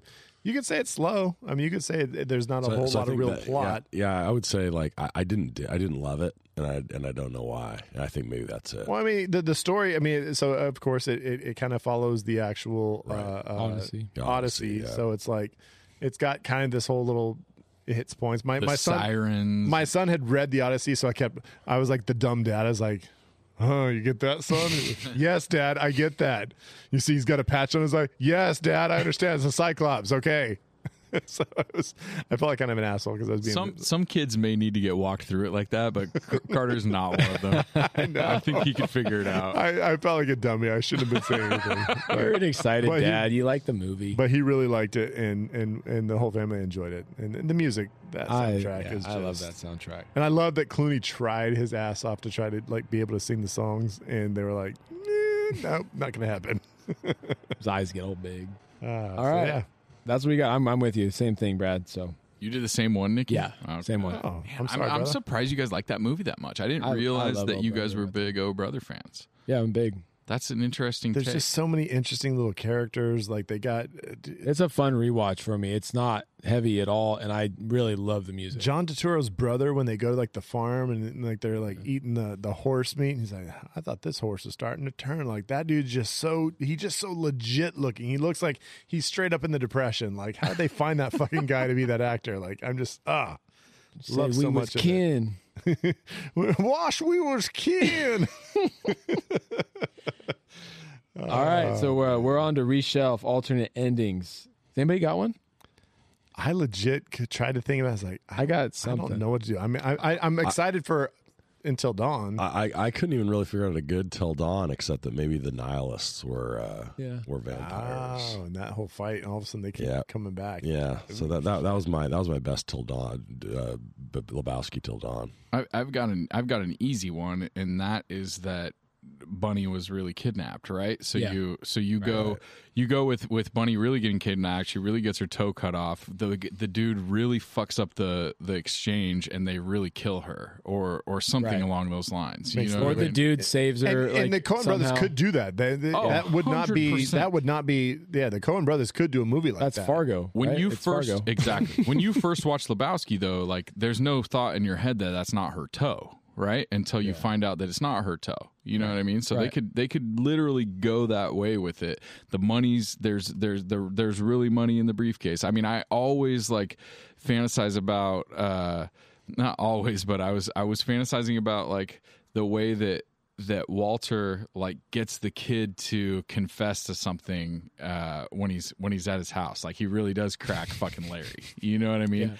And the kid's like, "Oh, the money's here," and that is the kid's car that the kid has bought the car. It's in his dad's, like, what I iron mean? lung. Yeah, dude. Oh, dude, that's I I wanted to pick the the dad as one of my favorite cars, and one of my favorite uh, characters for the draft. You know what I mean? But like, I mean, when the when when the dude wakes up in the, in the back of the cop car and he's singing the theme song for Brandon, and he's like Brandon, and gets fucking punched out. Oh, it's so good. I was kind of wondering with with Coen brothers. Like, so speaking of the toes, it's like they they do the whole thing where they jump down and they go down to Ter- uh, to Tara Reid's foot, and you see that she has all her toes, and then later they should they scroll down to the the girl in the when in the diner, and you see that she has a bloody toe, and that kind of almost reminded me of from Dust Till Dawn in '96. Speaking of Till Dawn, It's a very Tarantino esque thing to do. until dawn they go from uh you see that there's the woman in the trunk like they're, they're driving like you, you you don't think they're like really bad guys and all of a sudden you go to the trunk and you see that there's this woman like hostage in the back of the trunk and you're That's like oh fuck this is like legit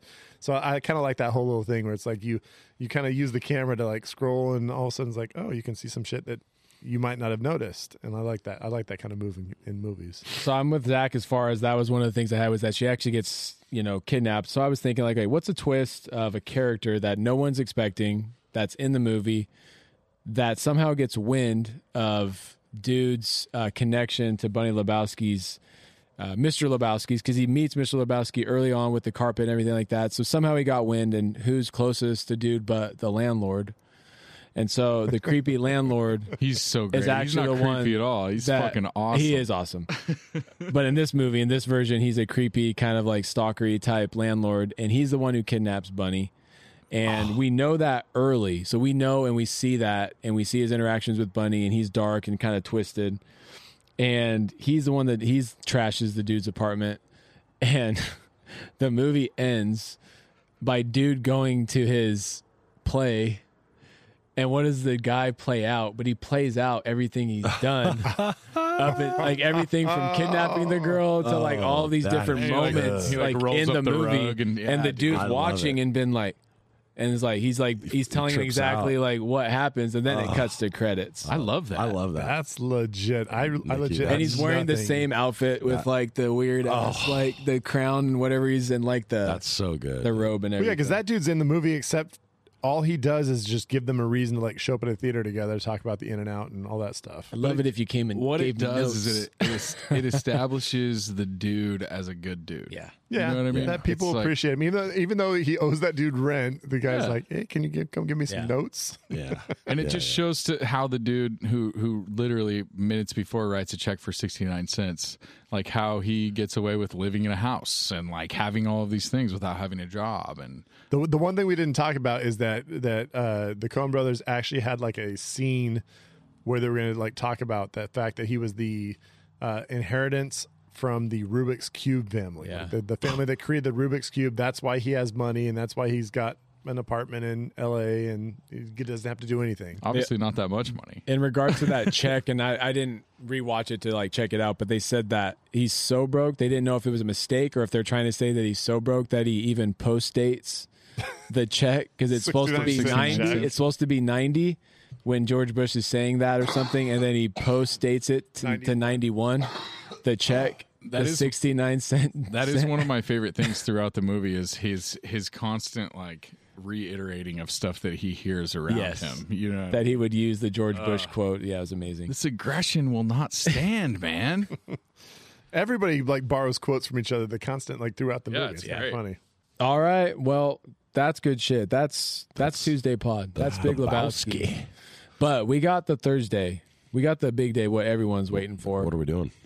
We're doing the draft, and we're doing best Coen Brothers character. Best. Zach, Best. Okay. Zach, are, are you feeling like defensive right now? you feeling like you're going to defend? Defend Your, it. Are you triggered? Uh, I don't. Uh, Hard triggered. Yeah. can you defend I'm yourself? definitely hard. I don't know if I'm triggered, but you know what? I just I'm really hoping to win again because uh, nothing would make me feel better than to be ahead of Nate in the standings.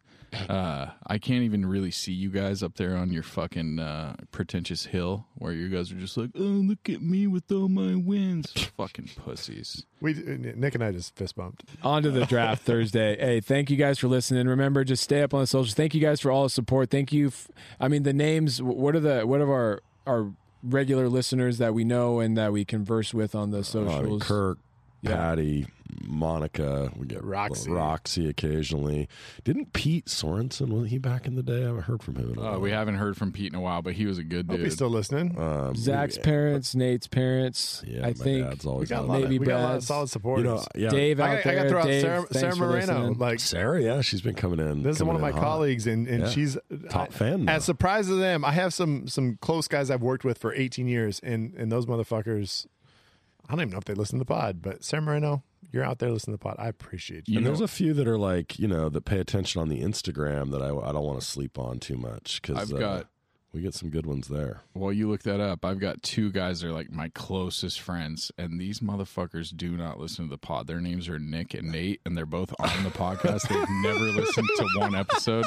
I've It's listened. like, will I've listened to fucking an, an oh, episode Oh or man, two. yeah, Nick, you Yeah. listened to two out of fifty-two. I Nice, listened to a little bit of our last Hey, one. but, but you know you, you know um, what? I, I know we got him like stashed away somewhere or whatever. Actually- but but Scotch Beck, man, Scotch Beck is bringing all sorts of folks to our pod, and we got to give much love to, to Scotch well, Beck. Thank you, Scotch. Yep. Yeah, he, he brings Scotch, Scotch, who, who you got? You got some shout outs, right? So uh, yeah, uh, Josh Davenport, he's a new listener. He's at, out of Colorado. We got a Colorado listener now. Look at that. I'll check. I'll check the, the, the country map little thing that we got. And there. then of course my, my brother Tim, you know, Tim. he's, Tim's he's- always giving a us some listener. shit He online. I love to talk that. shit and like drop little snarky comments to you guys. Fucking And, love and Tim Tim had a handwritten note about the uh, about the last draft that was super interesting, especially the part where next to my name he wrote "idiot" with a smiley face, and I was like, "This is fucking great! I love this." that guy. Tim, Tim's gonna earn. His, he's gonna earn his way onto the pod. I think. I think he's gonna earn his Oh, we way. gotta have He's looking for it. Yeah. No, we got we got a lot of good ones, and so so you know keep keep uh, keep out keep telling friends about us, and and we grow we're growing a little bit at a time. You know, we get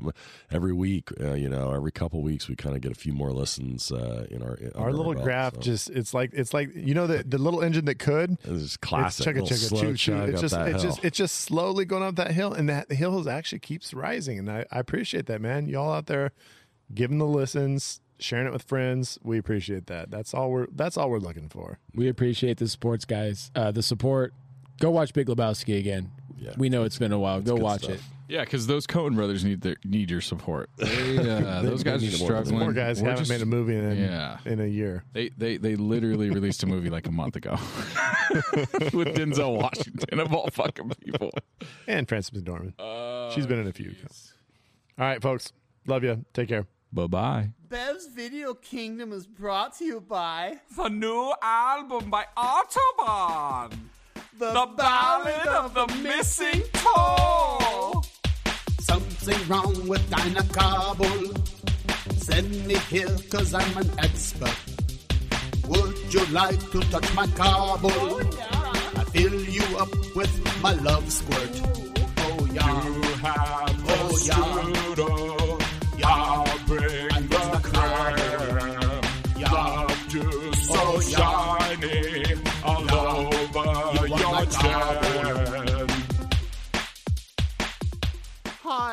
I'm Dieter, And I'm Karl Hungus. and we're two surds of Autobahn.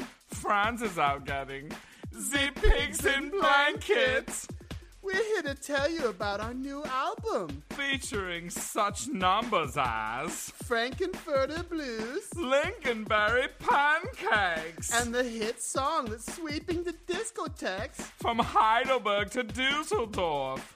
We'll cut off your Johnson. We cut off, we cut off, we cut off your Johnson. We cut off, we cut off, we cut off your Johnson.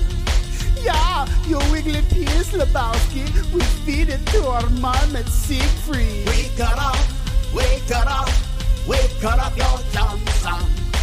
We stop it, we stop it, we stop it till it's gone, son.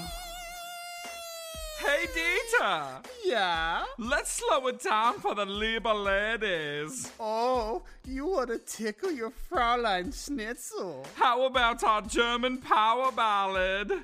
We believe in nothing.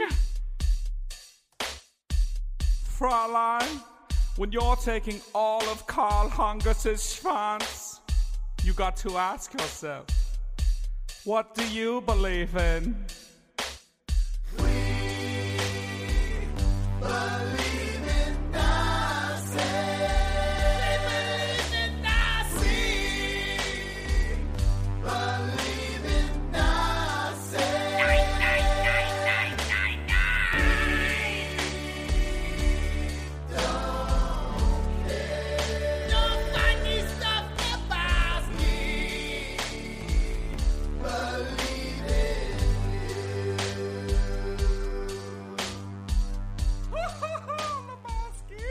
So listen to Karl And listen to Dieter. and give us the money, Lebowski, or Or we'll we'll fuck you up.